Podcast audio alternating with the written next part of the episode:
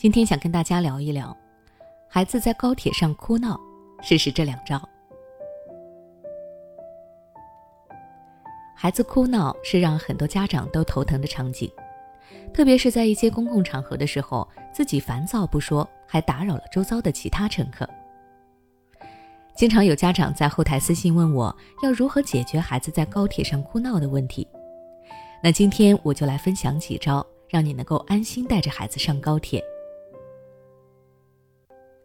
第一招，家长的态度要真诚。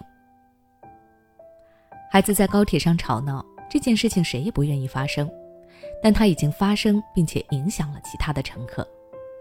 对此，家长应该态度真诚、用心的对待这件事情。就说前段时间的一个热搜，一位孩子在高铁上尖叫吵闹，打扰到了一些正在休息的乘客。其中一个乘客好心的提醒这位孩子的家长。没想到，这位家长不但没有制止自己的孩子，反而怒怼其他乘客，直言说道：“他才三岁，听不懂道理，我控制不了他。要不你报警吧？我们在这儿说话也犯法了吗？”家长的这种态度不仅不能够控制孩子的胡闹，反而是在间接纵容孩子，颇有一种熊家长带熊孩子的味道。所以说，家长一定要重视孩子在高铁上哭闹的这件事情。给孩子起到一个好的带头作用，并且用好的态度得到其他乘客的理解。再举一个正面的例子，有一位家长带孩子坐飞机，因为担心孩子会不适应，所以事先准备了糖、耳塞还有小卡片，发给飞机上的每一位乘客。卡片上面写道：“带我家六个月的小可爱向您问好，这是他第一次坐飞机，望多多关照。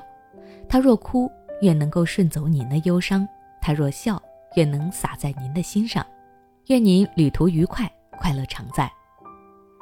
不少网友看到以后不禁感慨：如果自己能够收到家长这样的好意，不管孩子如何哭闹，自己都不会发火。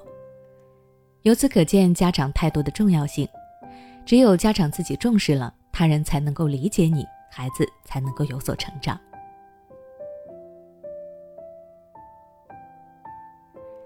第二招。让孩子有事可干。孩子之所以会在高铁上哭闹，有一部分原因可能是他不适应列车上的环境，并且对好奇心比较强的小宝贝儿来说，你让他一直坐着什么都不干，就等着到了目的地，这是非常困难的。大人们都需要通过在高铁上玩手机、睡觉、打牌来打发这些无聊的时间，更何况是孩子呢？所以说，要让孩子在高铁上不哭闹。家长可以给孩子安排一些活动来转移他的注意力，让孩子有事可干，他也就不会想着要哭闹了。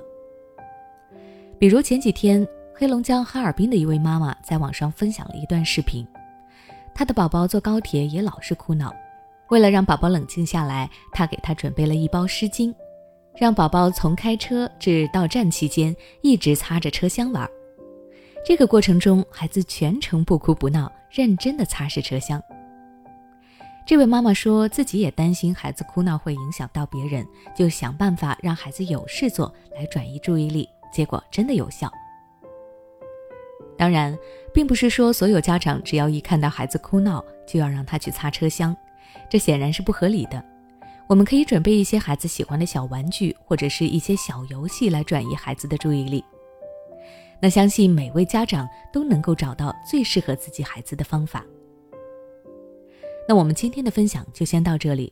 如果你想了解更多有关孩子哭闹的教育内容，欢迎关注我的微信公众号“学之道讲堂”，回复关键词“哭闹”就可以查看了。